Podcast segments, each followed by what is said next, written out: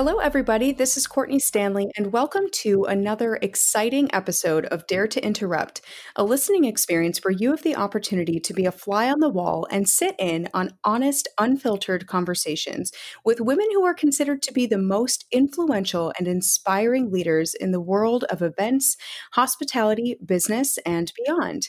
Throughout their careers, these women have dared to interrupt conversations, their own comfort zones, and sometimes even societal norms to hustle toward their greatest levels of success. I am so excited to introduce you to today's guests. That's right. Today we have two leading ladies with us.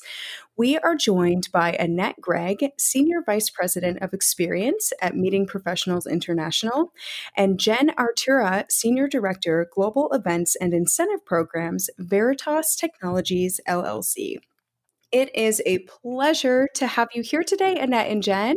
We have so much to talk about today, but I do want to make sure that the audience has an opportunity to learn more about your current roles and what you're doing. So, Annette, would you take a moment to tell us about your current position as VP of Experience at MPI? Sure. So I've been a member of MPI since 1996, and I was on the board for a while with you, Courtney, also. And they had this wonderful position come available, Senior Vice President of Experience. And they basically combined a couple different departments, the member engagement, education, and live events departments into this experience team. So those are my areas that I oversee. And so I joined the association as a full-time staffer last September. And we have an event suite of anywhere from probably around 10 live events that we do every year. This year's been a little different, as you can imagine. And then education-wise, we produce, I want to say about 100 educational assets a year globally. So we're a busy team. Yeah, I bet. And things certainly have changed, but you guys are doing a really great job, I think, with providing, resources that people really need right now. So hats off to you and your team and the rest of the MPI family. Really well done. Thanks, Court. And Jen, Senior Director of Global Events and Incentive Programs, I would love to hear more about what you do. Your job sounds super, super fun, and I love seeing all of the amazing photos that when you are traveling, you get to post and you get to visit. So why don't you tell us a little bit about your role and what you're responsible for? Sure. I'm also a member of MPI, so yay, MPI. And I do miss traveling. I will say that as well. I do miss trailblazing across the globe. It's one of my favorite things to do, but it'll come back at some point. So in my role, in the many roles I've had in the events organization, I have been leading events now for about 5 years, and I have touched just about every single event that our company has ever had. Veritas is in the data protection business, and so we do a lot of internal and externally facing events, everything from sales conferences, trainings, user conferences, incentive programs, trade shows, you name it. Most recently, I'm focusing on most of our sales experiences, which includes our sales incentive program, which is usually a trip, of course, which won't be this year, and also our sales leadership events and some other sales-related experiences. And so my team is focused on that. We do global events, all over the place, and I think now, like everybody else, what we spent most of our time doing is taking another look at our strategy, reevaluating it, and reimagining how we can do events now in a digital world. So that's what we're focused on right now. And I'll say that we're pretty much switched everything over and are going to be fully digital through at least the middle of next year. Wow. Well, I think a lot of people are in the same boat. I think our industry is starting to look a little bit, further down the road to figure out what exactly we need to be doing now and when we can get back to meeting face-to-face, which I know we all miss so, so much. Annette, you mentioned our time that we served on MPI's International Board of Directors together, which was a really, really phenomenal experience. And I mean, I know it takes a lot of work and a lot of strategic movements to get to that level of leadership, and also to get to where you are today, sitting on MPI's staff in that VP position. What would you say one of the most effective strategies you implemented was in earning your success? Such a great question.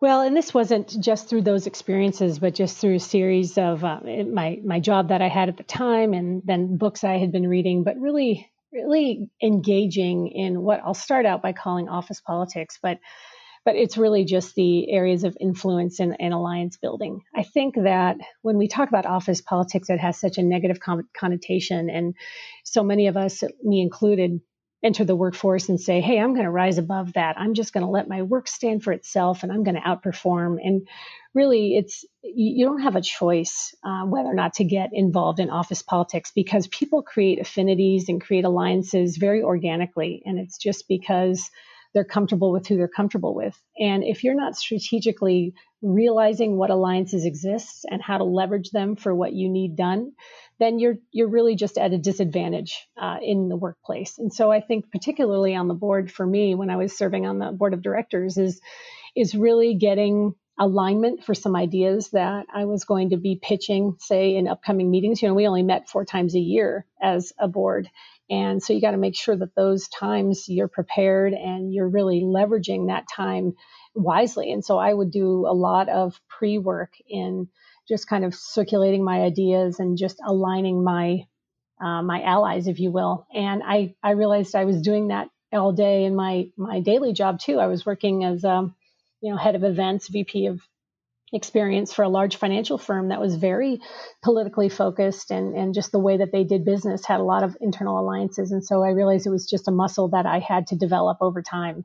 And it really, the way that I got over the kind of the distaste for it, it's really, again, not politics has such a negative connotation anyway, but it was more about influence and alliances. And once you position it that way, it felt less yucky to me. And again, it's just a normal part of really having influence and success in the business world.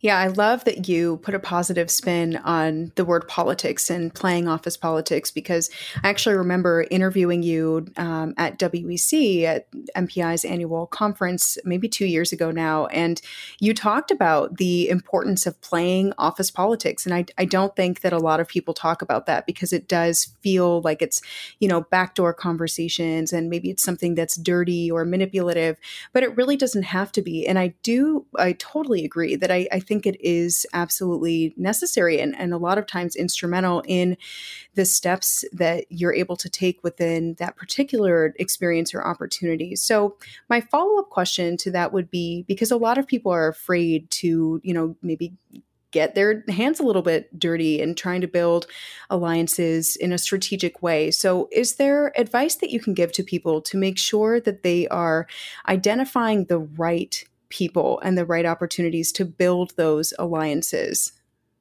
Yeah. And I really refer to this as there's 2 ways to go about it. There's kind of, I refer to it as your personal board of directors, kind of that cadre of people that you trust, that you can go to get a gut check on some things that you're considering. So I have those folks in my life that are just wonderful mentors, sponsors. They've just been around for me. They're either former bosses or just people I really respect. And so I'll kind of tap into that brain trust as needed, and really just say, hey, help me figure this out. What are my blind spots in this? Or this is a job I'm interested in. Do you think it'd be a good fit? I mean, just those wonderful, again, brain trust that I can then leverage as I need to. And then specifically, more intentionally, maybe on a project by project or situation by situation, where you've really just knowing who the influencers are and approaching them with a little bit more of a curiosity, like, hey, I could really use your advice, really. So giving them the respect that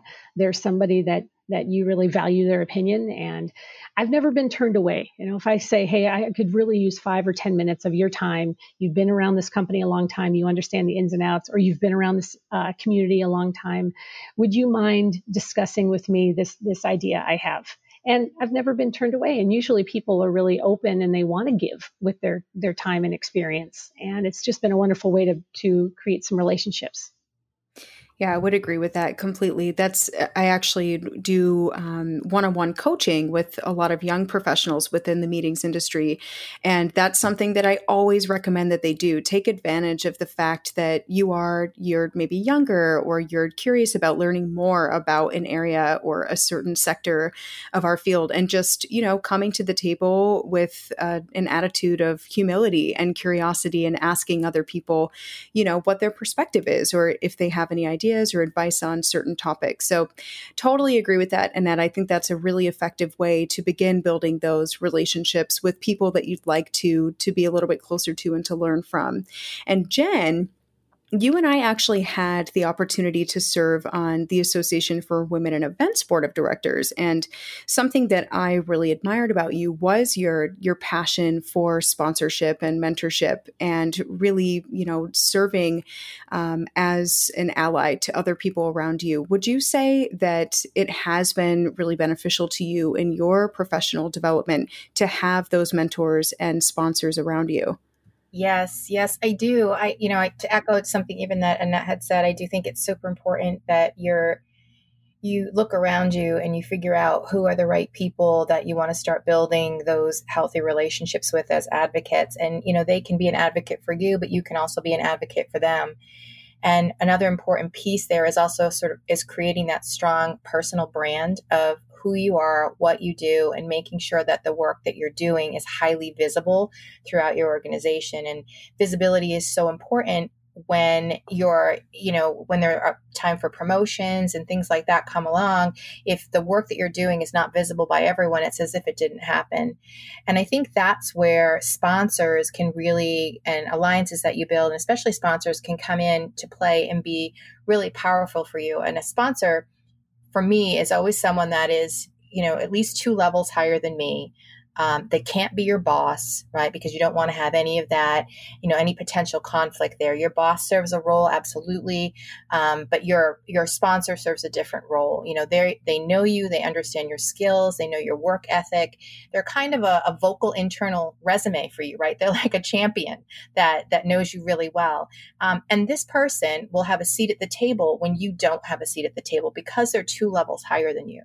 So they know about organizational changes, they know about things happening in the company. They know what impacts are on the horizon that may be impacting your job or other jobs. They know when a new job or opportunity is coming up. And because they're in the know, they always can keep an eye out for you, right? And they can say something positive about you when these opportunities come up. And for me, really, I had some amazing sponsors, especially in the last couple of years. And one of mine was the leader of the company, and we had just developed a tremendous trust for one another. And, I earned that trust. I really earned that trust in working for him. And once I had that trust, there was this mutual respect, and he had a genuine desire to see me succeed. And I had a genuine desire to have the company succeed and him succeed. So I think when that came together organically over time, I really had some amazing opportunities because I had such a great sponsor, for years, and I've had other sponsors since then. My advice to anyone is to get a sponsor, definitely get a sponsor. And it's a little bit different than a mentor, because a mentor can be a more organized way of communicating. You can approach somebody that you really admire, and you can ask them to take time to mentor you. Let's say you want to learn to be a better writer. You can find somebody that's a published author, and they can help mentor you to become a better writer. Whereas I think a sponsor can be just more about your overall, professional development versus a specific initiative that you're trying to work towards. And I've had some good mentors too, but I really feel like the sponsorship piece for me was really, really helped me accelerate my career. It's interesting because both of you mentioned the word visibility. And I believe that that's pointing to the importance of being heard and being seen for the work that you do. And I totally believe that work that is done behind the scenes is rarely heard or seen. So how would you, maybe Annette will go to you for this question, how would you encourage or advise people, maybe especially women, to make sure that they are being seen and heard and that they are visible? Such an important question. You know, I think for a long time in the beginning of my career in a lot of these women's groups that I was involved in, we were all jockeying, like, how do we get a seat at the table, you know? And I think we have a seat at the table. It still doesn't mean we're being heard. So I think it's really important.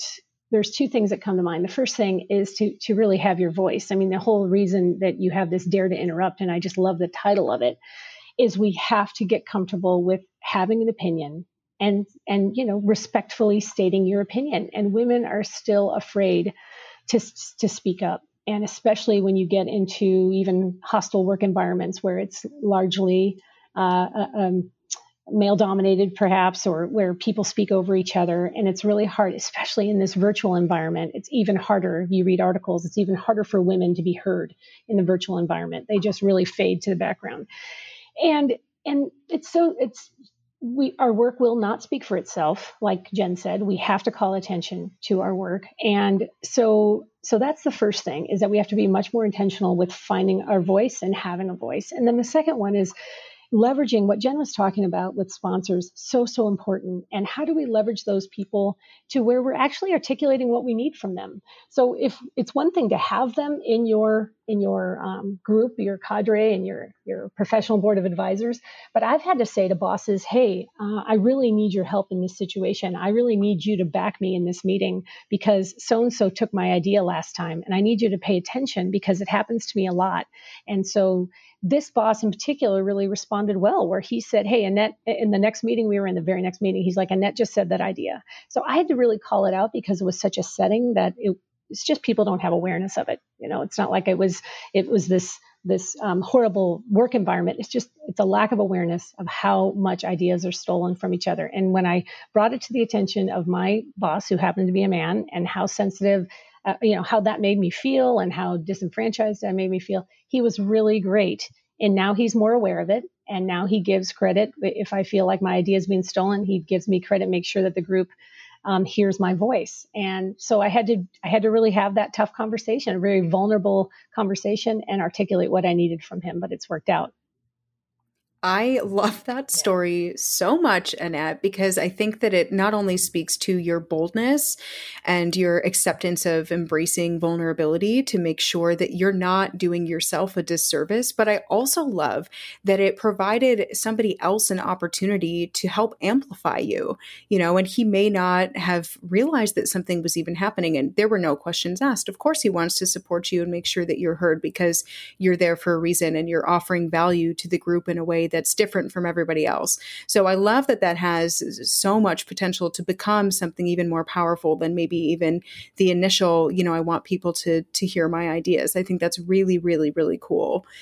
I'm curious, do you think, and Jen, let's go to you for this one. Do you think that there are things that we do as professionals in the workplace, maybe as women in the workplace, where we actually undermine ourselves in the way that we communicate or present our ideas or our opinions? You know, I wish I was going to say no to this, but I do. I think there are things that we do. And I can't remember where I heard this expression, but it was called, somebody had said this to me at one point. It was said, you know, stand in your own success. And what it means is that, you know, a lot of times we as women, we shy away from speaking up about our accomplishments, things that we've done. We downplay our experience, we downplay achievements. We may get accolades, or we don't tell anybody about it. We do things behind the scenes, going back to that visibility that we don't share beyond our inner circle, and so nobody knows about them. And so we have this fear of bragging or being boastful or being looked at as conceited about, you know, what we've done and our accomplishments, and you know that. You can kind of shrink yourself up, you know, you can feel intimidated by yourself in a way. It's kind of an odd saying, but, and you have to just figure out, you know, and I think some of this for me personally, just it came in time and with more experience and more confidence. And confidence is something that we actually can learn. You know, we can learn to be more confident. It's not that you're confident or you're not. And so going back to what Annette was saying about having a seat at the table, when you get that seat at the table, you need to speak up. because we wait for that seat. And when we finally get the seat at the table, we need to make sure that we're confident and we stand up and we speak for ourselves, and we are not ashamed of the accomplishments that we've made or the ideas that we have, or, all of that, and I think we can kind of get wrapped up in being afraid to be successful.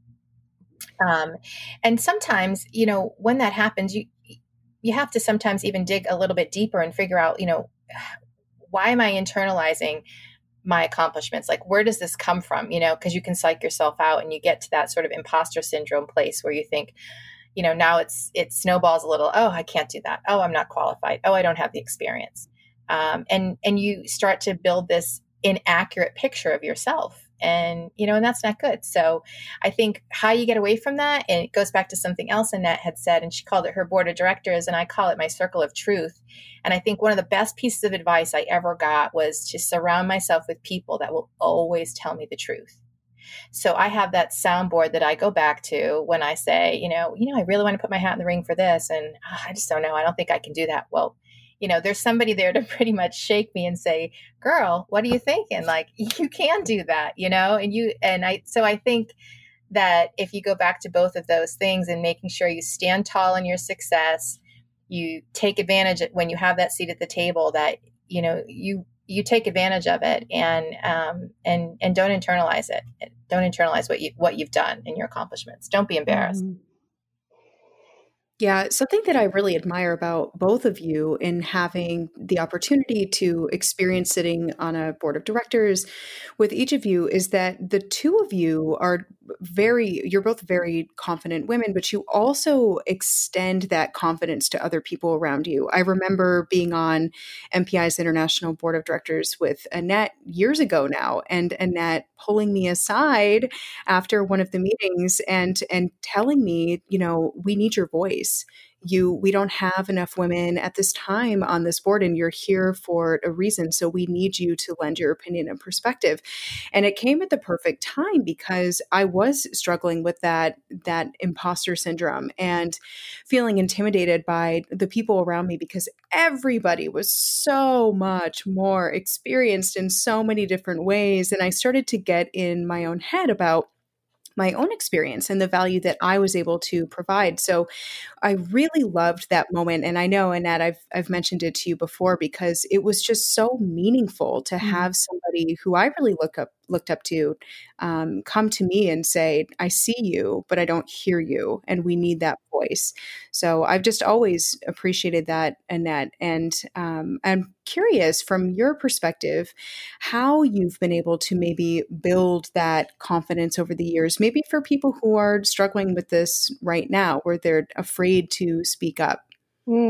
Thanks, Court, for saying that too. You and I have had so many great conversations around that particular moment and why that was so important. And I do try to get even the women that I directly manage, and then their layer down below is, how do we amplify and get all their voices more confident and more heard? And I think part of what women struggle with, and Jen nailed it, is really this fear of just disagreement or being liked, so everybody wants to be liked. Sure. Unless you're just total sociopath and you don't need people, but you want to be liked. And so if you're going to put your neck out there, maybe have an opinion about something, you're going to run the risk of, boy, people are going to disagree with me.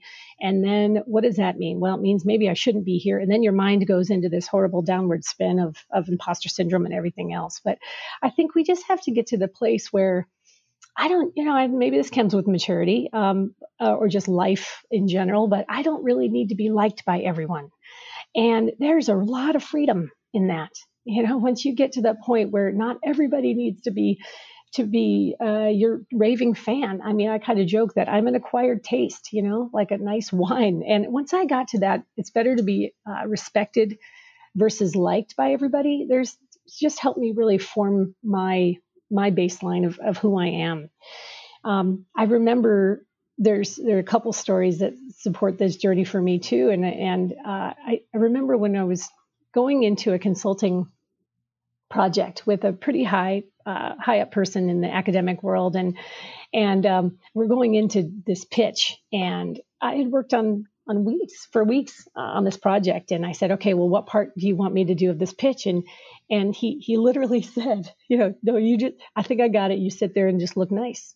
And this is not 1950s. This is probably 7 years ago. And this is somebody that knows me really well. And I'm very established in my career, and, you know, but this is how subtle this stuff is. And so I said, you know, I've had a response to that, and, you know, no, I'd like to contribute. I've been along this ride, this entire project, and I would like to contribute. But until we find that voice, that kind of stuff is so subtle, happens all the time, and we're caught off guard, and we might know what to say. I mean, I could have just clammed up, right, and gone into the pitch and looked nice. And that's just not who I am. And that's not what women need to be. Women need to be heard. And if they're not given the platform, they need to find a platform where they can be heard. And I think just my last thought on this is I think it's important, too, for us to not fight every fight, you know, fight the good fight. I had about 5 years when I was on the board for Meeting Professionals International that I was lobbying for female-based leadership content. And I hit roadblocks a lot because they felt like we had plenty of content and it didn't need to be gender specific. And of course, being a woman leader, I knew that what women experience in the workplace is very different. And that's a fight that I'm going to call it, I won. And we have now a really robust library of female-based content. And that's just one of those that I didn't need to fight every fight, but I was going to keep fighting that one. And I think it's important for women to choose and then keep going, lean in to the ones that they choose. Yeah. You know, I love what Annette said because it's so true. And I don't know where it happened for me, but at some point I just got to a place where I said, you know what, not everybody has to like me and I don't have to like them either. And not everybody that smiles at me in a meeting or across the table is my friend. And, you know, there's nothing worse than real, and those subtle comments that, you know, a subtle comment like that, you know, what an impact, you know, something like a comment like that can have could have had on Annette, right? Could have had on her had she decided to go in a different direction. If she had decided to sit at the table and not say anything and let him take the ball and run with it, you know, and I've had, you know, similar scenarios in my career where, you know, it was either a man or a woman that, you know, put me in a position like that would either, you know, subtle comments that put me down or different actions in the workplace that would push me to the side and maybe out of the way, or, you know, subtly forgetting to invite you to a meeting, you know, things like that where, you know, and you think, oh my gosh, is this really happening? Like, you know, that's sort of the first moment. It's like a light bulb, like, what, is this really happening? And it's always so much worse when it's another woman. It just feels so much worse. But, you know, so, and I've had that happen to me as well. And, you know, a couple things, you know, I've gone back to, Annette said this earlier, I've had a sponsor that, you know, I was able to go back to, who was 2 tiers higher than me, that I could talk to about some of these things that were happening and say, you know, you, like Annette had said earlier, you got to help me out here. I've done X, Y, and Z from my perspective, but this needs to stop happening. And I need to get out of, I can't have this happen anymore, you know, in the workplace. And it's going to start affecting things. And I actually had a boss, who had said to me, who was frustrated with me. He was a narcissist, and he was notorious for working our team to the bone, and he would take all the credit. And so he had a lot of unrealistic timelines and deliverables, and, you know, I pushed back and I stood up for myself and I engaged others in the dialogue so that I wasn't, you know, up against him on my own. I brought in the circle. I brought other people into the mix, you know, that were either on calls with me or things like that, just so that it wasn't just me all the, you know, dealing with this on my own. And I started saying no to him. And when I started saying no to him, he told me I was aggressive. And, you know, aggressive, you know, it was not a compliment. Okay. It was probably the worst thing he could have ever said to me. And I thought, you know, you would never say that to me if I was a man. And I found myself saying those words to him, you know, and I said, since when is ambition and drive and, a 4-letter word? You know, I'm producing, I'm doing all the things I'm supposed to do. And so to make a really long story short, you know, it's really hard to stand up for yourself, but you have to do it. And if you feel like you can't do it by yourself, then you have to figure out a way to engage others, whether it's a sponsor or, you know, whatever channels you have available to you at work, you know, another boss, someone that was a prior boss, because we as women, we struggle with this. It's kind of a cloud in a way that hangs over us in the workplace. We struggle with being perceived as a respected leader versus a bossy woman. And, you know, I hate to say, I think Beyoncé has a quote, "I'm not bossy, I am the boss," right? Courtney, you know how much we love Beyoncé.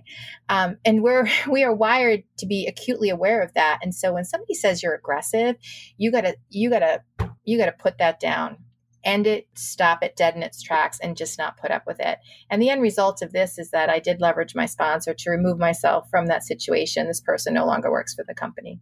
Jen, no surprise to you, I've been told the same thing. And I think this is really interesting, right? And I have told this story many times to younger women that I mentor too, is just because someone says something doesn't mean it's true. Right. And I think it's hard when you're this person that said something. I was told I was too direct a communicator, so it may as well have been the same thing, right? Too aggressive a communicator. And it was my boss. And I think the natural tendency is, well, then a person in authority says it, it must be true. And I want to learn, I want to be open and coachable, and I want to learn from feedback and engage feedback. It doesn't mean I have to embrace everything everyone says to me as truth. And I chose not to believe that statement that I was too direct of a communicator, and found the right words, found some time to simmer down, but said, "Hey, I think the world needs more direct communication." So I respectfully disagree. And I think we just need to realize that just all the input that we're getting doesn't mean we have to take it all and internalize it all. Amen to that. Yep. Amen to that. I've got myself on mute over here, but I'm like, I mean, I'm ready to hit play on a Beyonce song. I'm ready to like throw my microphone across the room because I'm just like, yes, yes, yes to everything that both of you are saying right now. So if you could share one final piece of advice with other women in business, maybe within this industry or outside of this industry, what would that be? And Jen, maybe I'll go to you first. Well, I think I did tell you that my favorite piece of advice is to surround yourself with people that will tell you the truth. And so I would still say that. And my second favorite piece of advice is to always be visible. And, and I've already said that one. So let me think of a third one. I think the other one, you know, for me, if I think about just being, a working mom, if I could throw that in there for a second, I think one of the things I learned, and I wish I had learned it a lot sooner, was that, you know, going back to what Annette says, and I learned this as a working mom, I think is when the realization came, is that you don't have to believe what everybody says about you. And when I realized this, it was when my son was really little. And I was a working mom and I was traveling all over the place. And, you know, I would get so much mom guilt. I had my own mom guilt, right? Because I didn't want to leave my child at home. But I would get guilt from both sides. Other moms, you know, would give me sort of this mom guilt and frown upon me that I traveled and that I worked and I wasn't, you know, I wasn't always at the school meetings, or I wasn't always at the kids' sporting events and things like that. And on the flip side, I would get the same thing at work. If I had to take a day off and be with my child or take somebody to a doctor's appointment or go to a school event, I always felt guilty about it. And I always felt like I was doing something wrong. And it took me, you know, it took me a few years of having, you know, a child to figure out that, you know, basically who cares what these people think? I mean, who cares what these people think? I'm a mom and I like to work, and that's my business and not anybody else's work. And, you know, I work hard, I hustle, and in the end, I'm setting a good example for my son, and he's going to see a strong woman who takes care of her family, who works hard, who supports others, who stands up to what she believes in, and loves him very, very much. And, you know, and that's all that matters. It doesn't matter what anybody else thinks about me and what I do and what I don't do. And I think now with COVID, what I see, because I've got lots of working moms that work on my team or that, I work with, and I've seen them go through similar struggles. And I think one thing about COVID with having everybody work at home, and moms and dads, and, at home, is everybody is at home with their children. And I think that has made people more empathetic, compassionate, relatable to others, and just more human. And I hate it. It's something positive, I feel, that's kind of come out that's come about in relation to COVID. But yeah, I would just tell people, and it doesn't have to be just in relation to being a working mom, but I think it's in relation to anything. It just doesn't matter what people think about you. If you put that stuff in your head, you'll drive yourself crazy. Hear, hear, Jen. Mm-hmm. Hear, hear. Yep. Annette, I'd love to hear your final thoughts and any final pieces of advice for the audience today. And Jen, I love that so much. I can't tell you. It's so freeing when you get to that point, right? And this is always a tough question, because you feel like it has to be the most important thing you've ever said in your life. But I'll tell you the thing that comes to mind relative to this conversation we're having today is that my advice would be that it's better to be respected for having a voice than liked because you don't. And I think the tendency is, I'm going to sit quietly here in the corner and everybody likes me. And boy, that Annette, she's just so easy to get along with. It's just not who I want to be. I want to stand for something. I want to speak with intelligence and grace and with respect. But I'm going to speak. And I'm comfortable with who I am. And it's taken me a long time to get to this point. But I want to also help other women get comfortable with who they are and find their voice. That's wonderful advice, Annette. And thank you so much, both of you, Annette and Jen, for sharing your insights and knowledge with me today and with the audience today. And thank you all for listening. Share what you learned from this episode with me on Twitter, Facebook, and Instagram by following me at Courtney on Stage. And be sure to never miss an episode by subscribing to Dare to Interrupt on Apple Podcasts, Spotify, Stitcher, Google Play, and more. Stay daring, practice resilience, and keep using your voice, my friends. Until next time.